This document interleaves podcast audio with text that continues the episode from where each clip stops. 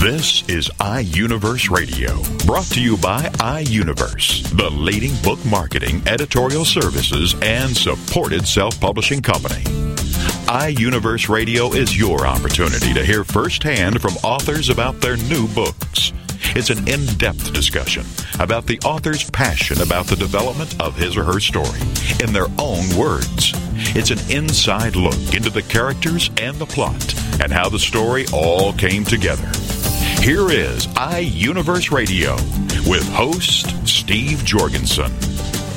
The title of the book Alice in Corporate Land A Curiouser and Curiouser Business. And the author is Joan Wendland, and Joan joins us now on iUniverse Radio. Hello, Joan. Good morning. Good morning from South Haven, Michigan. Well, this is going to be a journey with Alice. This is going to be a lot of fun. I want to read a couple of things that you've written to set the stage for everyone because this is very different, unique, and instructional. I've spent 25 years, you say, as Alice in corporate land and have experienced three off with her head corporate layoffs, one on April Fool's Day. Any person who has lost their job thinks they might, and those who left working 24 7 to make up the difference of the departed will relate to this story. And of course, this is humorous, light-hearted relief from the rage, frustration of the corporate rat race. What gave you this idea, Joan? How did you become Alice in corporate land? Working there for 25 years. yes. A lot of it uh, just didn't make much sense, right? Right. Well, I think the first thing was the um, the first company, the first full time company. I, I worked a lot of temporary jobs, but the first full time company I worked for, they were having an employee appreciation day, and they were going to erect a big top tent, have games, and top level executives were going to entertain us with rock and roll numbers, and we could buy our own food under the big top. And I thought, I said to a, a coworker, I said, you know, this just gets curiouser and curiouser. If they really appreciate us, they give us a day off. And so when I said uh, curiouser and curiouser, I thought, you know, that's from Alice in Wonderland. And so I started looking into, you know, uh, rereading Alice in Wonderland and finding that things from Victorian times hadn't changed a lot since contemporary corporate times. So that's what kind of led to the idea. And then over the 25 year, or over 20 years, um, uh, from that first incident, then I just kept collecting these things as I continued working. Well, it's time for a disclaimer. I need a roll of the drums, though I probably won't get it. But anyway, here's the disclaimer. To anyone ever right sized, downsized, or re engineered out of a job, and to those left clutching their computer chips, with apologies to Lewis Carroll and to the animals for assigning them human behaviors. And note, no animals were harmed during the writing of this story. All agreed to be trained for this tale. I love it. Very good. Well, I had great fun doing it. Well, yes, my goodness, that's and, and and that's what we need today. We need to be able to laugh in spite of all the stress, in spite of all the unfortunate downsizing, right? Yeah, you know, it just it, nobody is is is exempt from it. I mean, I, I think everybody's experienced it in some way, uh, and me more than once. And um, I just decided to take this really everybody feels real it's a heavy topic it's a heavy situation and and use some humor around it yet keep an edge to it to make the point. Well 40 something alice starts out she goes on her first interview in 20 years and falls into a paper pit smack into the paws of the white rabbit of course who has doubled phds in mismanagement and sexual misconduct Whoop! I thought it was G rated. I it's very it's not. tastefully. No, it's very okay. tastefully done. Oh, okay. All but right. it makes the point. it makes the point. Okay, now, um, there probably isn't anything out there like this, is there? There's no other book like this out there. Uh, no, I did some research and I, I didn't find anything at all. And uh, particularly, this is written from a woman's point of view, and I'm I have not been in management. I've always been in support roles, looking up through the layers uh, so to speak. But I've had men read this. I had a scientist from a cement company, no less. Um, uh, he was a chemist, and he said, "Oh my God!" He said, "I have worked with every single one of these people, and I know that CEO." you know that CEO. okay, well, you got to tell us about some of the characters. We're familiar with Alice in Wonderland, and of course, the very first uh, character that comes to my mind is uh, the Mad Hatter. Is there a Mad Hatter in your book? Oh yes, there's Madsen Hatter. I, Madsen Hatter. Yes, and uh, he uh, ha- he has this uh, very frenzied frenzied look about him, like his his eyes are going to go twirling in the sockets any any moment now. And uh, Alice happens to meet him. You know, she's walking down the hallway and happens to see him in in this in this. Um, conference room. Yeah, it has to be a conference room. It has to be a big table. Uh, yes, but there's only two people there. Oh. He and and um, uh, the dormouse, adorable mouse, Adorable mouse. who can only mirror whatever he says, and um, uh, she seems to be quite um, uh, oblivious, oblivious to the fact Is that his secretary or somebody no, like it's a, that? It's a coworker, but Coworker. she's a mouse and he's a ferret, and ferrets hunt Oh. hunt hunt hunt mice. So so at any rate, he he looks quite mad and very frenzied, and and they they've been hired to uh, stay in place uh, because of the least the recent downsizing that that that happened. All of their staff have been let go, so they've decided to to hire Alice um, uh, for emotional flogging, so so that they have someone to give emotional floggings to. One of the uh, more serious points that you're trying to make is there that there is life after corporate. Yes, and I've experienced. Well, I've experienced, like I said, three corporate layoffs, and each time, I've you know I've always had to go back to the corporate world, find another job. But it actually, I've gotten better jobs, better pay. Um, uh, the first time, uh, or the second time I was laid off uh, on the April Fool's Day one, um, I got six months of severance, um, and I decided to take a little trip before I had to go back on the job hunt. And on this trip, I had a story idea, and I came back home and decided, you know, before I do the job hunt, I'm going to write this book. And so I did.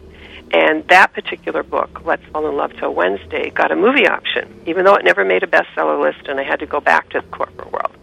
So then this third book, um, uh, or the second book after my third layoff, I, I wrote, and it got an Editor's Choice Award. So uh, I decided that um, you know I do I do have another life. I have a creative life beyond corporate, and it's far more satisfying than anything I've ever done in the corporate world. So you encourage people to seek that out in their lives.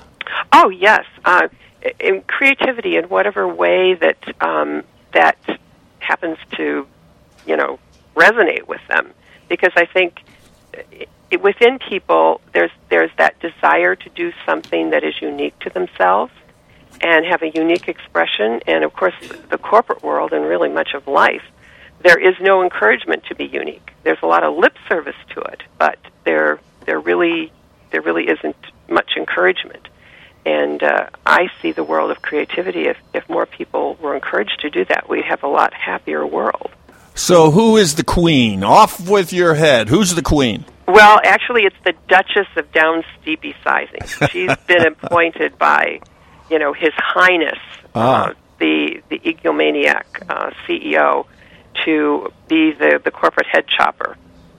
And so she goes around, uh, rushing around, yelling, "Off with your heads! Off with your heads!" And uh, Alice meets her in the very end, and and uh, she forces Alice to participate in the down steepy sizing games, and which are just it's an absurd running of all departments, an ethnic cleansing of departments, if you will. And Alice concludes that you know intelligence creates a lot of confusion, and trying to be logical and reasonable about this can get you lost in the system for days. And I love that the rabbit is dressed in a pinstripe suit. Oh yes, And he has, of course, a watch. with no hands. Oh, really? It has no hands. And she and he tells her when she meets him, she falls down this paper pit, and he says, "You're late. You're late." And she looks at the watch he's dangling in front of her face. She said, "She said, how can you say I'm late? Your watch has no hands. It's just a bunch of, of numbers falling down at, at the bottom." And he said, "You know," he said, "You're out of time. You're out of you. You know, you, you you've missed the boat." Um, in other words, you know, she she hasn't worked in 20 years, and this is her first job interview. View, um, so you're late. And so she said, "Well, I know that." Another theme, again, back to a more serious note. You say, don't get mad, get a new life. yeah, that's what I've done every time I've. Um, I feel like I've recreated myself any number of times, and that I've even though I've had to go back to the corporate world to support myself. Um, in each of each of those times, it's like recreating myself, doing something a little bit different. And uh, this time, I have the opportunity to because I'm well, I say I'm not retired. I am creative, and so now I have the opportunity to be creative. And so I'm I'm creating a new life with my creativity, and helping others do that too. It, it's like, for example, I uh, have um, two writing groups that I lead. And um, I remember one woman coming in, and she said, "You know, I just I write every day, but I don't I don't want to publish or anything, and I don't want to, you know, do too much." But she's very very quiet. And um, so anyway, three years later, she published, and four years later, she has now been given an award by a literary uh, a newspaper, and uh, so she's receiving an award next week. As a matter of fact, she said, "Well, you know, I may write a book." so the world of creativity, you know, changes things. So when you look at you know the old uh, fable, which comes first, the chicken or the egg? Uh, which comes first, the character story or the idea for the novel? Um, the idea for the novel came first um, because, like I said, the the curiouser and curiouser phrase, you know, led me to go back to um, the original Alice in Corporate Land. And then I started saying, oh, what characters could I use and what personalities could I give them of um, personalities that I've met in my travels? Who's the Cheshire Cat? The Cheshire Cat is HR Cat. He is in charge of human resources. and Alice, uh, she meets him later in her experience in corporate land. And she's quite relieved when she's walking down the hall and she sees um, a sign on the um, in the hallway outside his door saying human resources. And she said, at last, after dealing with all these animals, she said, some place that deals with human matters and presumably the resources to deal with it. And so she knocks very timidly on the door, and then this very gravelly voice said, "Come in, come in, come in." And, and it's this cat with very sharp teeth and sharp claws, but with this grin that goes from ear to ear, and but doesn't look very sincere at all. And uh, he he talks in riddles and and is not not kind or understanding at all. And so finally, she said, "Well, I thought you were supposed to help me." And he said, "Well, if, he said if you'd be so kind to leave, I have another appointment." And She said, "Well, just answer one thing before I leave." He said, "Okay, what is that?" She said, "I just would like to get out of here. To just tell me how I get out of here." He said, "Very well. Where how where do you want to go?" She said, "Doesn't matter. I just want to get out of here." He said, "There you go. Just keep walking. You're sure to get there." Another serious theme. Change may be difficult, but good things can also happen as a result of it. Yes. Well, I mean, uh, look, the second time I was laid off, I got, uh, I, I wrote a book. In fact, I wasn't even intending to um, write a book. I just had a story idea. And then it just kind of one thing led to another. And I said, you know, I am just going to write a book so I have something in my hand before I die. Because prior to that, my last rejection slip, it took them a year to send me the, the rejection letter. I said, you know, how many more years do I have left? I'm just going to do this because I want a book in my hand. And so that's why I did it. And so then as a result, I got all kinds of publicity from the Chicago Tribune. I got the movie option. And so had I not, you know, here I got laid off. That was a big change. but I took a, advantage of it and used it in a different way, and look what happened. And the same way with um, this, the third layoff. I wrote Alice in Corporate Land, deciding that okay, let's wrap up this whole corporate life, and uh, you know, what can I creatively? What can I do with this? Well, I'd already been collecting all these anecdotes in the last 25 years, so I decided that would be a logical place to start. So, you know, look what happened because of that change. Well, we have less than a minute. Tell us about the grand trainer, the dodo bird. Oh, my. He's an extinct dodo bird, um, and he teaches everybody in riddles, and he teaches management on high speed treadmills. And Alice said, you know, how do they, you know, how can they ever get any place? They're just running in place as fast as they fast as they can. And he says, to get any other place at all, you have to run twice as hard as that. The title of the book is Alice in Corporate Land, a curiouser and curiouser business, and the author is Joan Wendland. Joan, tell us how to get your book. Uh, Amazon.com, uh, BarnesandNoble.com, any of your, you know, retail online websites out there, or request it at your local bookstore. Um, it's uh, it's available, or and also as an ebook. Nook and Kindle, Sony Reader. So lots of places. And before we leave, I have to quote Yogi Berra in your book. Quote, if you don't know where you are going, you might wind up someplace else. Very good, Joan. Thank you so much for being with us on iUniverse Radio. Oh, thank you. This has been a delight. Joan Wendland, author of her book, in Corporate Land, a curiouser and curiouser business.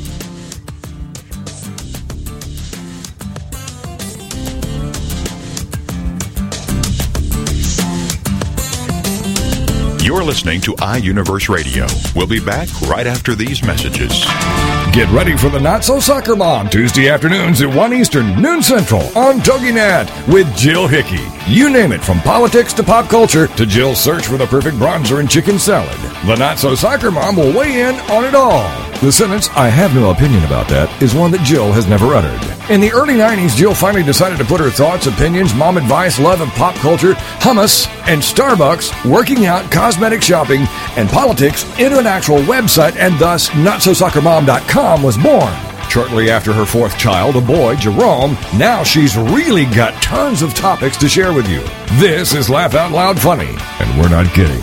What's a loud Nebraska girl who lived in Little Rock for many years and now is up in the Northeast doing? Chronicling her opinions on everything. The wheels aren't off yet, but it's close.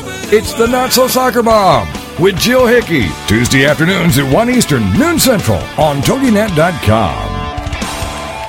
Innovation and insight, problems and solutions, capitalizing on your ideas and efforts. That's all a part of Changing the World One Invention at a Time with Rick Rowe. Thursday evenings at 6, 5 Central on TogiNet.com. Rick will be sharing stories of innovation, invention, inspiration, and overcoming obstacles with guests who have been there, done that, and are doing that. Rick will be asking the right questions, helping you identify the real problems, and showing you how to act on your ideas by increasing consumer confidence and, more importantly, increasing your confidence to act on your ideas. For even more information, go to ThinkTek, that's T-E-K, globally.com. Then join us as Rick and his guests teach us how to develop new ideas and create new products, new businesses, new jobs. And together, let's get our economy growing again. It's changing the world one invention at a time. With author and inventor Rick Rowe. Thursday evenings at 6, 5 Central on TogiNet.com. Welcome back to iUniverse Radio with host Steve Jorgensen. The title of the book, The Dark X, a medical mystery and African adventure. And the author is Dr. Jerold Lowenstein, and Jerry joins us now on iUniverse Radio. Hello, Jerry. Hello, good morning. It's good morning here, anyway. well, good to have you with us, and you're going to take us in on a journey into Africa and the roots of human existence as you see it. Uh, I want to just kind of comment on a few things, uh, read a few things that you have written to kind of set the stage. First of all, I just want everyone to know that you're a doctor, a nuclear physicist, a science writer, and a pioneer of Jurassic Park type research and evolution. So, right then and there, we could go down a lot of roads, couldn't we? but we're going to stay focused on your book, The Dark X. And it has a it's a novel but based on a lot of experiences. You and your wife who's an anthropologist. Character Suzanne Albrecht, Albrecht. studies pygmy chimpanzees called bonobos. Bonobos in Africa and she suffers from a fever of unknown origin and that's what you get the uh, title of the book, The Dark X, because that forms on her, it's on a scan of her chest. And then, of course, the whole thing is to cure her and all the uh, adventures that go on in Africa and the tie to uh, this research of the chimpanzee to modern man. So how did you get with all that you have accomplished and all that you have focused on all why all this interest in anthropology? As uh, one friend said i got into it through the bedroom door because my wife adrienne Zihlman is a well-known anthropologist and author of a popular anthropology textbook called the human evolution coloring book. And uh, when i first met her even before we got married uh, uh, we started talking. We met at a party in Santa Cruz and started talking about evolution. That was something we had in common, aside from being very much attracted to each other. And uh, we ended up going to Africa for two months together when we didn't, when we hardly knew each other. And uh, that was my first experience in Africa. And I was introduced to all kinds of animals, including monkeys and chimpanzees and so forth and since then, we've gone back to Africa 10 times. I've lost track of the total number, but it's about 10. And um, she's done research with Jane Goodall, of course, the famous primatologist, and we spent time with Jane Goodall. And uh, Jane uh, and I became uh, good enough friends that she actually made me, appointed me to the board of the Jane Goodall Foundation. And we've also studied uh, Dian Fossey's gorillas in Rwanda, and uh, we've just been all over the place. And Adrienne also studies fossils, so the whole subject of human evolution and what is their closest living relative uh, got me fascinated with the subject. And of course, at the same time, I was doing research on, as you said, Jurassic Park type research fossil molecules and trying to figure out from this how um, we are related or how various fossil species are related to living species. And um, so all that all that background has gone into the book. So, why this kind of an approach? Why write this novel? I guess you, of course, in, in a novel, you have a lot of license to bring forth uh, a lot of your philosophy, a lot of your research, and, and do it through this mystery. Well, you know, uh, I figure this is actually my fourth career. My first career was physics, and my second was medicine, and then I became a science writer. I've always actually done science writing. I started off in high school doing it and continued at MIT and Columbia uh, writing articles for the school newspapers. So I had those three careers behind me, but I've always been a lover of novels. I've read novels since I was a kid, and I always dreamed of someday writing a novel. So I still had this one fourth career to uh, to do, and uh, I just decided to do it a few years ago. I decided to sit down and write a book and try to include in it a lot of my scientific experience, and the result is the Dark X. And this book opens up in the prologue. Uh, seems to be someone, a member of the a pygmy tribe, is about to die, and they're trying to use some kind of healing ceremony. That's right. Uh, it's a, a pygmy healer.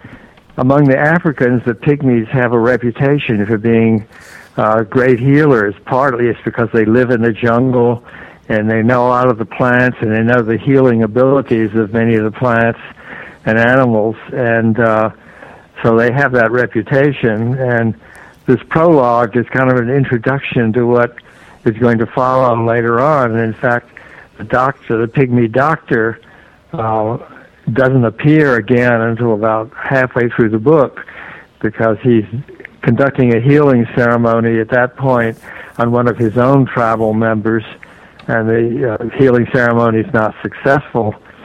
But then, about halfway through the book, he he does the same kind of healing ceremony on Suzanne, the heroine of the book. So, and we're dealing with this dark X disease. That's right. Uh, she comes down.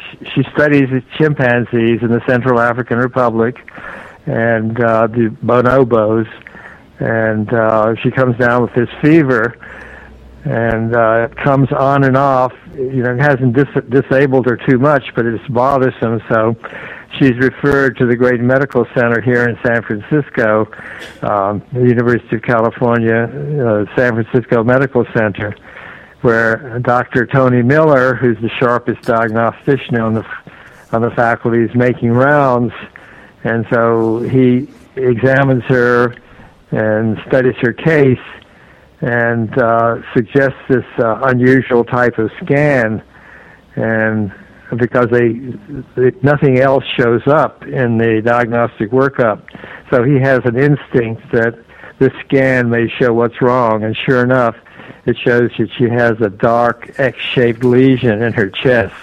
You follow uh, a few themes in in the book. Uh, one of them uh, is the challenge of a doctor-patient relationship, especially if they're falling in love. Yes, that's as old as medicine. That's why we talk about the Hippocratic Oath, because Hippocrates is one of the fathers who was probably the father, considered the father of Western medicine. He was Greek, of course, and lived well several hundred years before the Common Era but the temptation between doctor and patient is so great because the doctor, of course, is helping, and often they, uh, he, the doctors mostly were men, of course, in those days, often treating young women.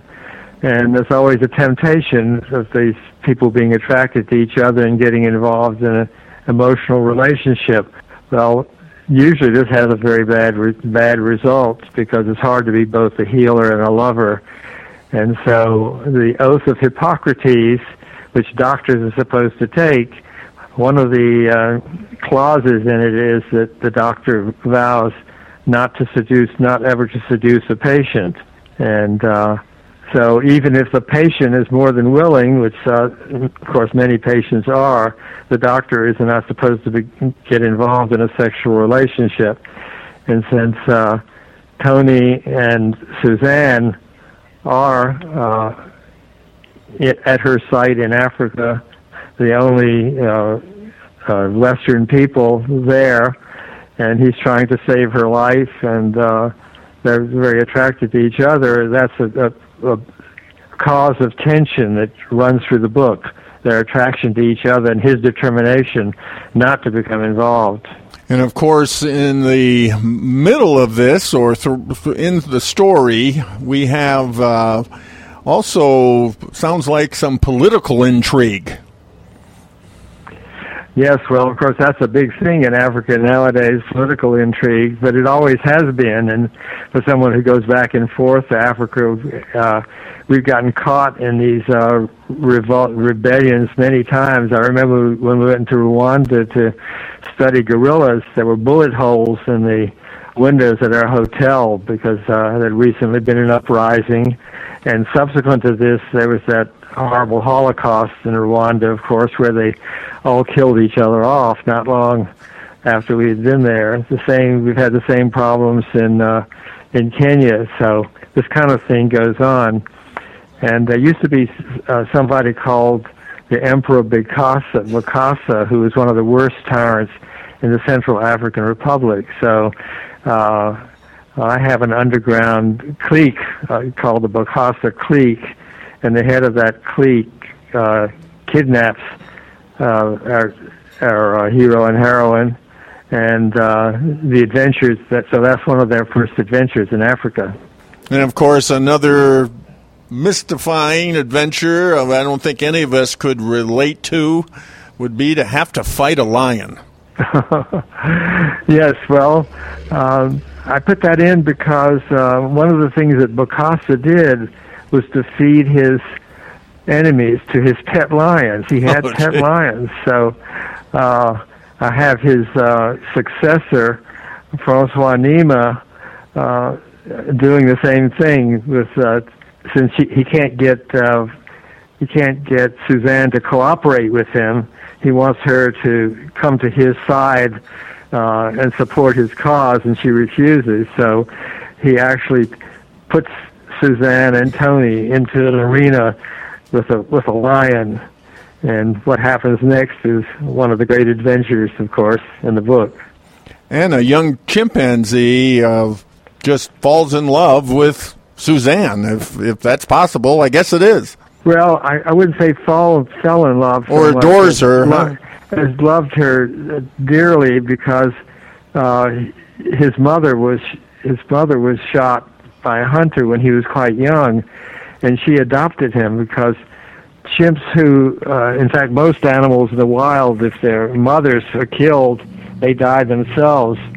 And so, in a way, she saved his life. So he became very, uh, he was very bright, and she taught him sign language and learned to communicate with him. She was, of course, very interested in that aspect of of uh, chim- chim- chimpanzee life. And the bonobos are uh, particularly bright uh, species of chimpanzees. So he was extremely attached to her, and uh, he was her favorite, one of her favorites.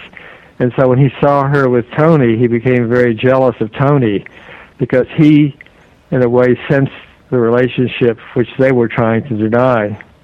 And that sign language ability is real. I mean, that's just not in your book, but that's a, a real uh, aspect of what a chimpanzee can learn. Oh no. That's not. That's that is very real. Uh, in fact, uh, you and I were talking before the program about there was a famous uh, uh, man who dealt with chimpanzees in Nevada named Gardner, and the first chimpanzee he he taught the first chimpanzee uh, sign language. His name that chimpanzee was named Washoe, and uh, I remember a wonderful story about. Uh, uh, his teaching of uh, animals sign language because he had a I think when Washoe was a baby chimp he was carrying her on his back and uh uh the they met another a man walking in the other direction with his baby on his back and the chimpanzee made the sign for baby and the baby said monkey well, that's wonderful. That's uh, you know, we don't realize the the, the intelligence that of a chimpanzee or uh, other animal species could uh, that have they really have. So it's exciting to see that. Now, bonobos have been a popular subject of many articles recently, haven't they? Yes, they have. Uh, and uh, actually, my wife, Adrienne, is the person who who put uh, bonobos on the map, so to speak. She didn't discover them. There was that was a man named uh, Harold Coolidge uh, who was looking at a collection of bones, and he noticed that the bones of this group of chimpanzees was quite different in many ways from the bones of other chimpanzees, and he called them pygmy chimps because the skull was smaller. Uh, in fact, they're not pygmies; they're just slightly smaller than the common species, but they are relatively rare species. So um, they've become uh, once. Oh, and Adrienne wrote an article for Nature magazine, which is probably the most widely read science magazine in the world. It's a British magazine published in London, and uh, she wrote an article. Uh, she had studied pygmy chimpanzees. Actually, she'd studied the bones as well as the the living uh, animals in captivity. And uh, sh since she was an expert on human evolution, uh, it seemed to her that the pygmy chimpanzees, the bonobos, actually were more like human beings, uh, had more human characteristics than the other species, which had been the species mostly studied, especially by Jane Goodall. So she wrote this article in which she said that pygmy chimpanzees, a scientific name is Pan-paniscus, were uh, were an ideal model for the human ancestor, and uh, as a result of that article, a lot of people went to Africa and began studying pygmy chimpanzees. And so, as you say, they've become a very popular species of study. The title of the book, The Dark X, a medical mystery and African adventure, and the author is Dr. Jerold Lowenstein. Jerry, tell us how to get your book. Well, it's uh, available on Amazon and from the publisher uh, uh, iUniverse. I U N I V E R S E is the publisher. But probably the easiest is just to go to Amazon and ask for the Dark X. Be sure to use my name because there are other titles that are similar. Thank you, Jerry. Thanks for being with us. Well, thank you very much. It's great talking to you again.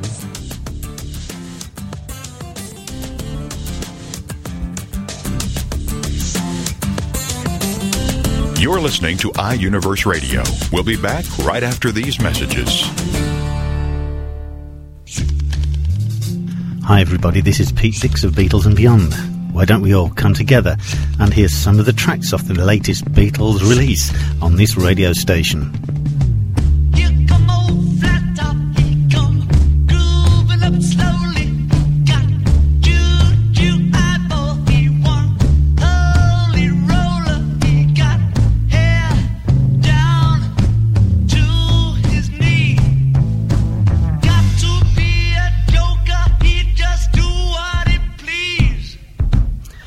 Yes, why don't you look at the schedules on this radio station and join me and Beatles listeners everywhere to hear the latest releases from the Beatles on Beatles and Beyond with Pete Dix.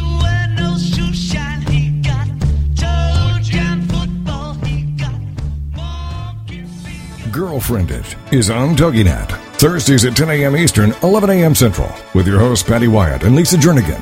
This show is your chance to share, learn, laugh, and connect with other women. The girlfriended Principle was born out of loss. Lisa had recently had her mother pass away from cancer, and my mom um, was murdered. A man just walking into a room and started a 23 second shooting spree. I think one of the things we both realized going through those tragedies that you can be extremely okay and be extremely sad. Check out girlfriended.com and then be a part of Girlfriended, the radio show.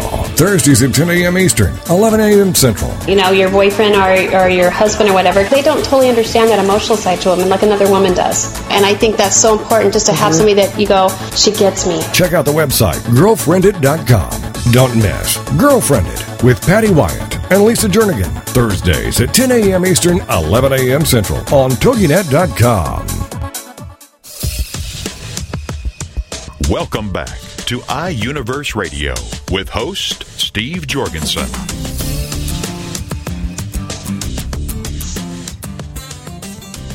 The title of the book, DJ MacDonald, A Tale of a Malipayon Warrior. And the author is Corey Lariah Coots. Hello, Corie. Hello, Steve. Welcome to iUniverse Radio. Before we get into a detailed discussion, I just want to read a couple of things that you have written about this fantasy that that you have created, and it goes back into your family history, and we'll discuss why.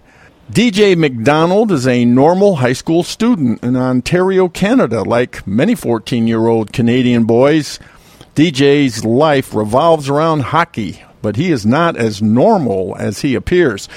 Tormented by vivid visions of strange creatures and haunted by apparitions from another world, DJ leaves for a family reunion in the Philippines. And when he returns to his roots, he and his cousin Hans discover a seashell shaped like a crown near the dock. Just as Hans holds the shell over DJ's head in a mock crowning ceremony, a bright light from the moon zaps the two boys. Well, it sounds like a fantasy and it sounds like an adventure. It is. now, why create this kind of fantasy? Uh, I know it's tied to your family history. Tell us why. Yeah, the reason of writing writing a fantasy book is to yes to understand my own heritage. It's also an instrument for me to uh, reach my um, my distant relatives in creating this book. Now, you mentioned that your great great grandfather was a shaman. Now, what does that mean? What's a shaman? A shaman is it's a you know we called it here shaman, and it's like um, um, a medicine doctor uh, way back, and we're talking about in the late 1800s uh, or in the he was born in you know he was born in 1856. So you know way back we don't have enough doctors probably and so that's how they treat people He just didn't fit in, did he? He didn't fit into society. yes um, the reason was he uh, acquired five wives he had 35 sons and a daughter and only one of the family uh, was uh, legitimate and that's why the family is the rest of the family were outcast So, in your book, we have this fantasy that de- that deals with the main character DJ MacDonald. Now, is he in some way tied to your family's history? Yeah, uh, it is. uh, You know, um, I'm just trying to um, use him as uh, it's not me, but it could be anybody. This boy has, a, again, shamanism um, has a, a calling. That's what they were uh, saying. Um, time will come, and you will have this initiation crisis, which sometimes you can see vivid visions and uh, you know you can see it in your dreams or even your daydreaming and this is what dj was experiencing um, he sees some strange places and uh, strange uh, um, fa- uh, you know places and faces so um, this is what he there was this um, a creature calling for help Creature from Under- the deep. yeah under the under the deep And he has, uh, I guess, a friend, a close friend, uh, one of the main characters, Hans, that is with him. Yeah, he Hans cousin. Is his, Hans is uh, his cousin. Yeah, it is. Um, uh, it is two of them. Act, well, the the family went back to Philippines uh, for a family reunion.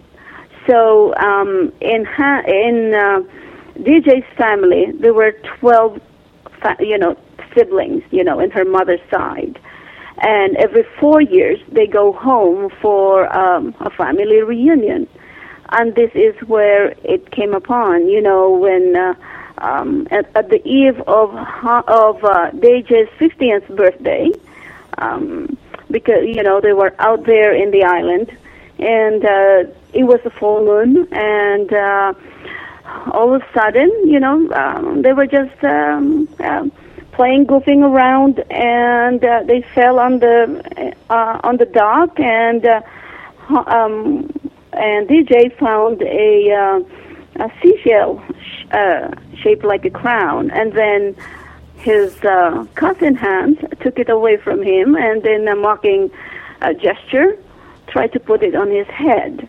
And that's when uh, the light from the moon zapped them away and they disappeared. So they were transported to the bottom of the sea in an air bubble. that's right And a whole then- new world that they met, a whole new world of danger and intrigue.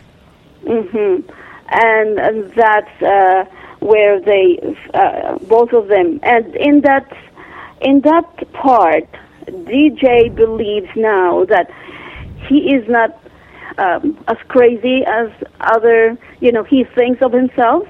Because at the beginning he was questioning why he sees these things, and nobody can see except him. And but on that moment, um, when uh, Hans i was with him, is with him, um, he had his triumph in her in his heart that yes, now I have a witness that I am not the only one who sees these things. Uh, it's like that. And there's a family secret that he discovers. Yes, after the return from the from the ocean, and that's when they, the family revealed, you know, that um, his both his grandma and his grandpa, which is called Lola and uh, Lola and Grandpa. Um, Lola is uh, and Lolo is the term of a Filipino word of grandma and grandpa. And um, when they came back, uh, they uh, that's when the secret was revealed to the rest of the family that they came from a shaman and uh, in uh, in a clan of a Malipayon Malipayon warrior. Well, in this uh, Malipayon warrior, there's a mission and there's some rescue that has to happen. Yes, and they have. Um, well, Grandpa has to teach uh, DJ um, and has to explain why these things happening to him.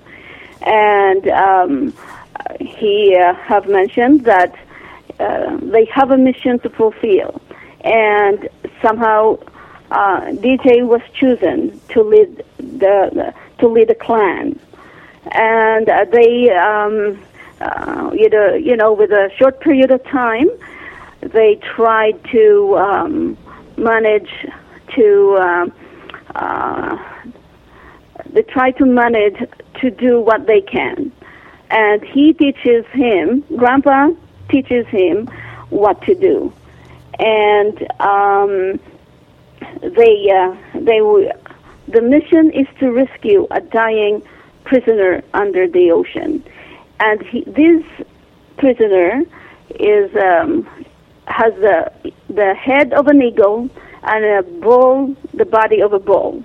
So I call them the bull eagle creature.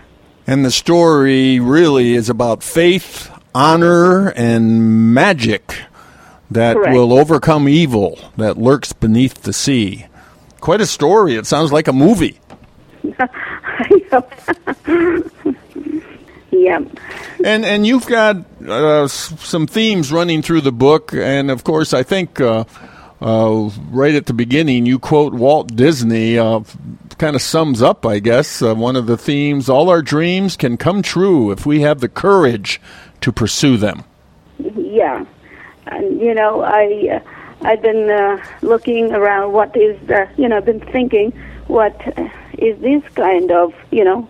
Um, um, what it re- what it reflects it, and what it reflects me, and what it ref- you know, and what it will reflect to others. And yeah, uh, it's not limited to dream as long as we um, have the courage to pursue them. And And also, and also a message about change. That change may be sometimes hard to accept, but it change can also be for the better. That's right. And this is what it, you know, again, sometimes we don't know, we don't like what or where we come from, but again, we are the product of it and we cannot change we cannot change the past, but only to embrace it and to be better, you know, and how we can be better to ourselves, our community and the world. And you've come to understand the importance of family and the story of the family and the need to write the story.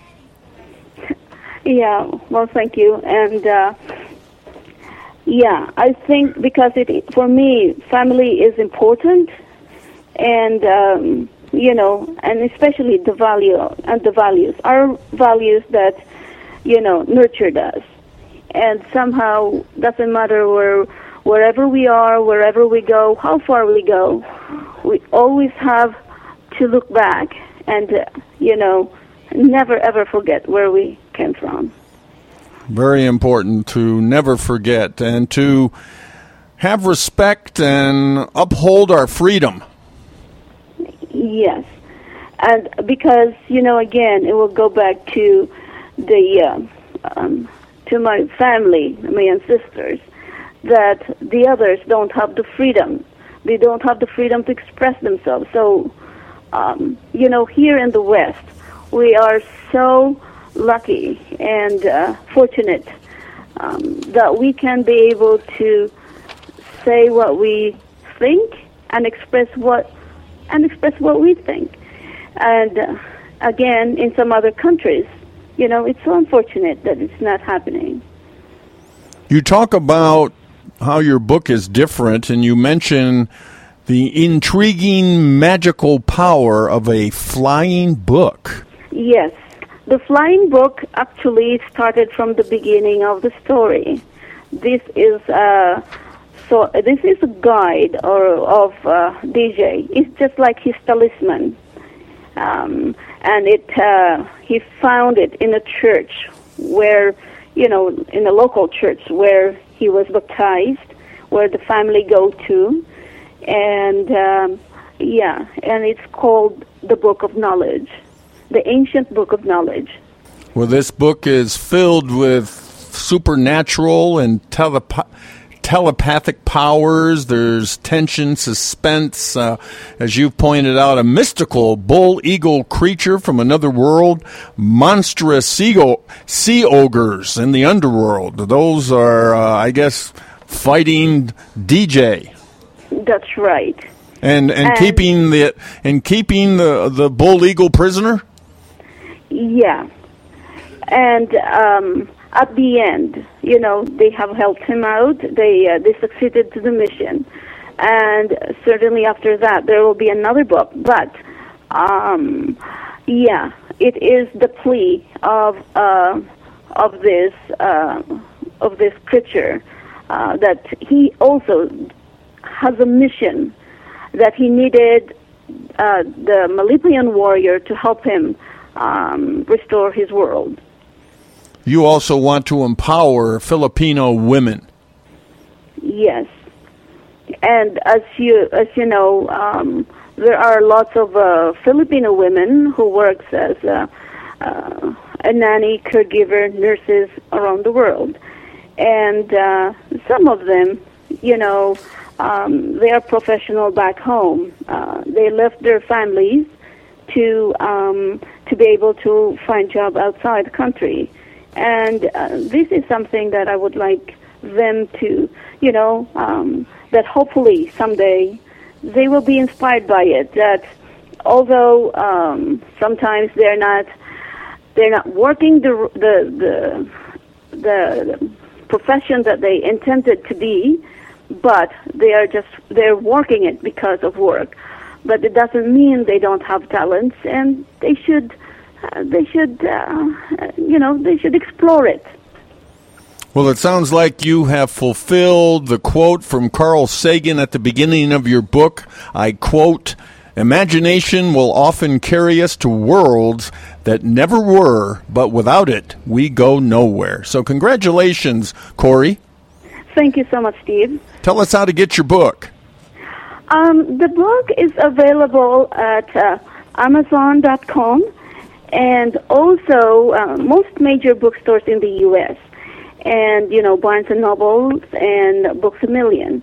In Canada, it is available chapters.ca, uh, and uh, we also have here uh, a Reflections uh, bookstore in local in Fergus, Ontario. We're also available worldwide. You can Google or search DJ MacDonald with MAC or my name, Corie Laray-Coutts. And for those who own uh, an e-reader, you can download this uh, this book as well. Corie, thanks for being on iUniverse Radio. Thanks for having me, Steve. That was author Corey Laraya Coots and her book, DJ MacDonald, a tale of a Malipayon warrior. iUniverse Radio is brought to you by iUniverse, the leading book marketing, editorial services, and supported self publishing company. iUniverse Radio is produced by TogiNet Radio, radio with a cutting edge.